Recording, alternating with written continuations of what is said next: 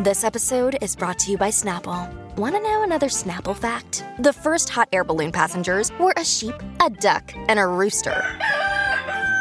Ridiculous. Check out snapple.com to find ridiculously flavored Snapple near you. Another day is here, and you're ready for it. What to wear? Check. Breakfast, lunch, and dinner? Check. Planning for what's next and how to save for it? That's where Bank of America can help. For your financial to-dos, Bank of America has experts ready to help get you closer to your goals. Get started at one of our local financial centers or 24-7 in our mobile banking app. Find a location near you at bankofamerica.com slash talk to us. What would you like the power to do? Mobile banking requires downloading the app and is only available for select devices. Message and data rates may apply. Bank of America and a member FDIC. Right now, 651 641 1071. Uh, we all were watching last night the much uh, anticipated Harry and Meghan interview with Oprah Winfrey on CBS.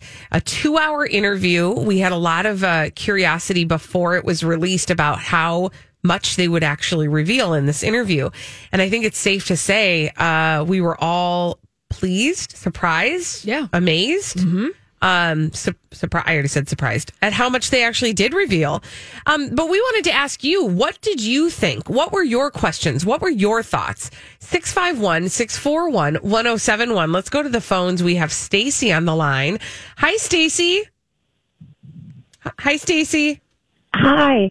Colleen, something I thought you'd particularly find interesting. At the very end, they just touched on it. They touched on Diana and Charles' tour of Australia, Ah, as yeah. well as Meghan and Harry. Yeah. And that one of the problems with Diana was that she was more the media darling. Everybody liked her better than the future king. Mm-hmm. And that's kind of why they kind of like stifled her and put her in the background.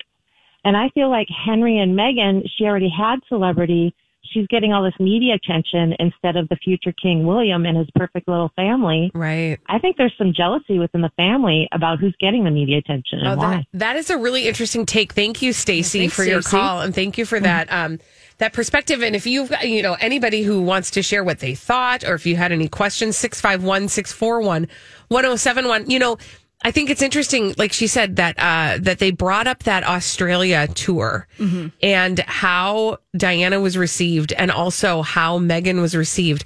And I just that made me think of this great tweet we just got from our friend Panda, who said, "I love that Diana is giving the monarchy the finger from the grave and helping Harry and Meghan to leave."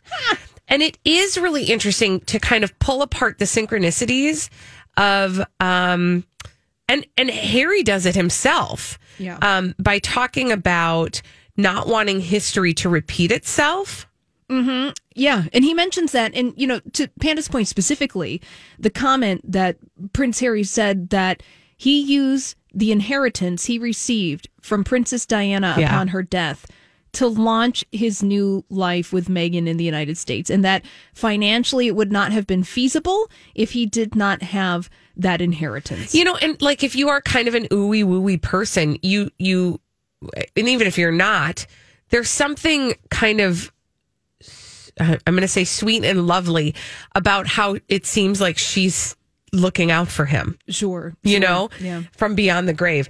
Uh, 651 641 1071. What were your thoughts? What were your questions? Let's go to Jack. Jack is on the line. Hi, Jack.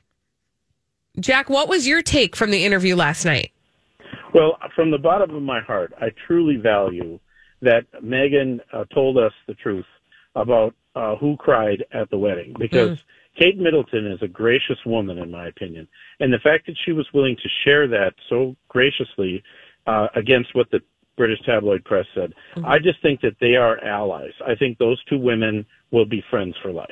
Thank you for your call, Jack, and thanks also for that take. You know, um, what he's referring to is the fact that the story that we were all told was that uh, that there was a rift between Meghan and Kate having to do with the uh, flower girl dress, and the way the tabloid spun it was that uh, Meghan made Kate cry. And that's the story we heard. Nobody really knew what the what the actual argument was about but we were all sort of told by the media how to feel about those two women. Yeah. and it pitted them against each other. Well in this interview meghan set the record straight and said actually the reverse is true that kate made meghan cry with some disagreement about the flower girls dresses, but that Kate apologized, wrote a letter. They kind of buried the hatchet on that. Yeah, and here's the exact quote that Meghan said. She said that I don't quote and I don't say that to be disparaging to anyone because it was a really hard week of the wedding and she was upset about something, but she owned it and she apologized, she being Yeah. Kate. And she brought me flowers and a note apologizing and she did what I would do if I knew I hurt someone right just to take accountability for it. So that privately it seems like Meghan and Kate from those words Right. came to an amicable meeting of of opinions on whatever happened. Let's go to the phones again. Missy's on the line. Hi, Missy. Hi, Missy. Hello. What was your takeaway from uh, the the interview last night? I really, I, I guess I believe the media, and I feel bad about this, but I'm so gullible. But I didn't like Meghan. Right. I, I kind of always had a bad taste in my mouth about her, and I didn't like some of her political issues, and you know, I, I kind of thought she was phony. But the part, and I, I started watching it late, and so I got to that. I turned on the TV, and I'd been taping it, but the part that um, I turned on was when she was talking about her despair. And, you know, she had talked about how she had lost so much. And exactly the moment when she said that she had told Harry that she didn't want to live anymore and that she was having this depression and the only way out, you know, was these thoughts of suicide. And I identified with her. As a mm. mom, I had antenatal and postpartum depression. And at my darkest moment, I had that really terrifying conversation with my own husband. Mm. And I saw that look in her face and I immediately I identified with her. Mm-hmm. And I didn't see an actress as so many people have been saying, well, she's an actress. Mm. And I thought, no, no, no, no. I I see that. I recognized it and my heart went out to her because I've been there and it was really painful because immediately I remember what that moment was like and those thoughts that are racing in your head and not being able to escape and how terrifying it is to have to tell your partner that you're not safe to be alone. Mm. That you can't be alone by yourself because you don't feel safe. And I felt that and I thought, I identify with you. And I may not like her. I may not, I, I may not agree with, you know, who she is or what, what she else believes in, but I can empathize with her. And she's, she made me remember my humanity. Yeah. And I was like, that really, really touched me. And if any good can come out of this interview, it's that mental health affects everyone. It doesn't matter. It doesn't, it doesn't discriminate based on wealth or privilege or social standing. Mental health happens to everybody. And we all need to remember our humanity. Oh, Missy, you couldn't have said it better. Thank you for your call. Thanks, Missy. You're Um, welcome. and and you know what Missy's talking about, and, and and that really was like a huge, and we haven't really talked about it yet on this show. That was a huge revelation from Meghan talking about the time in her life when she was they were expecting Archie. Um, and she, you know, was not leaving the house. I mean, she wasn't going places, you know.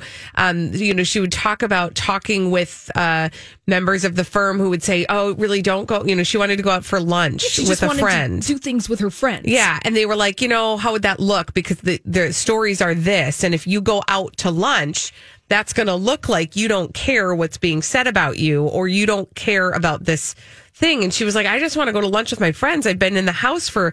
16 days how could i how could anything look like anything? I haven't gone anywhere. Um anyway she talked about how trapped she felt and the intrusive thoughts she was experiencing and that when she went to try to seek help within the firm that they were not willing to help her. Yeah.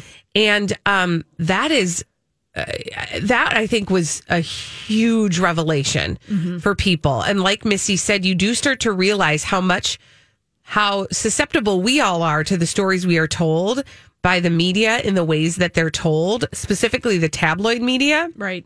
that show us uh, that vilify one person or one perspective when we don't really have the whole story.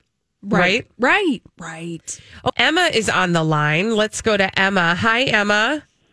Hi, Colleen. Um, I just wanted to say that I'll, I'll try and be quick. Um, I'm biracial myself, so I can relate with Meghan, and not on the rich part. But anyway, Right. um, we all wish that was the part that we could relate to her on, right? yeah, um, she just seemed like a real person, and you got to see her beyond the tabloids.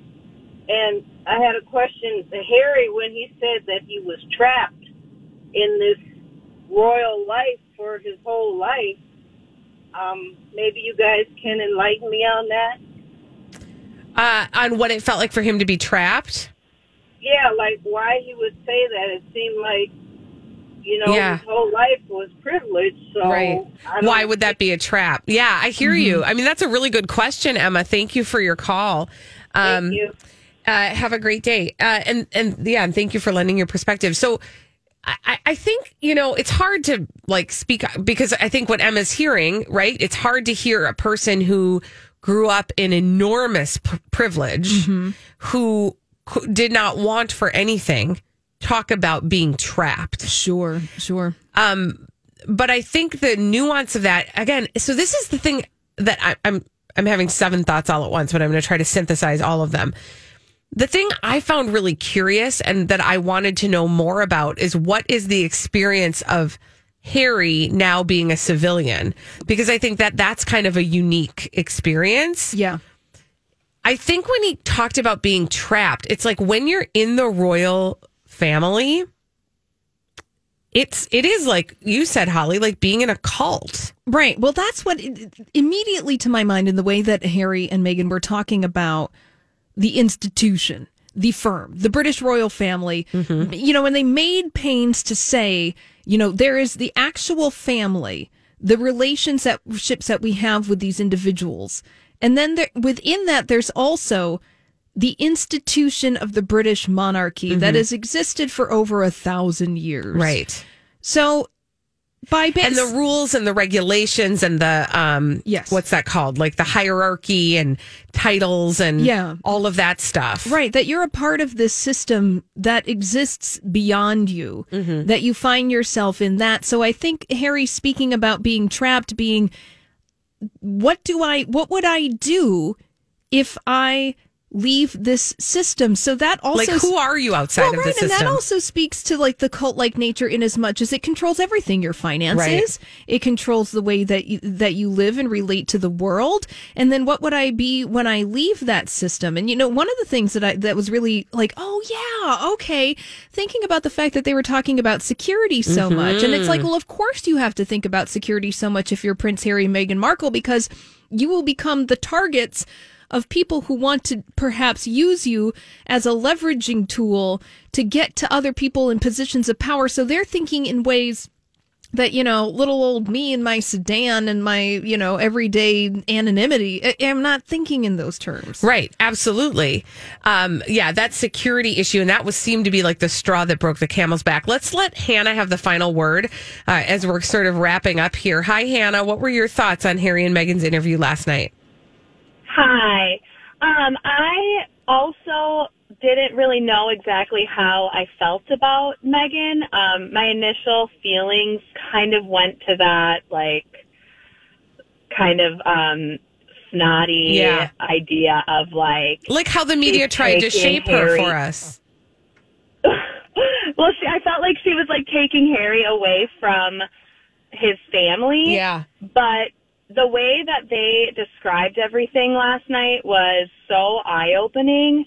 And I think it's incredible to see how the tabloids pit William and Harry against each other so much when what I got out of it was really more Charles being the problem. Mm-hmm. Um, and in the end, I can't believe that I would think like Harry, Prince Harry is this, you know, um, like childlike boy who needs a woman to take control and stuff. I mean, he's literally lived in um, really powerful positions his whole life. Right. And it made me see him more as um, the kind of husband that like Charles should have been. Yes. Oh, Hannah, thank, Diana. thank you so much for your call. Like I said, I came out of it thinking I am the world's biggest Harry fan now uh, because he was just such an attentive, loving, caring husband and all of that.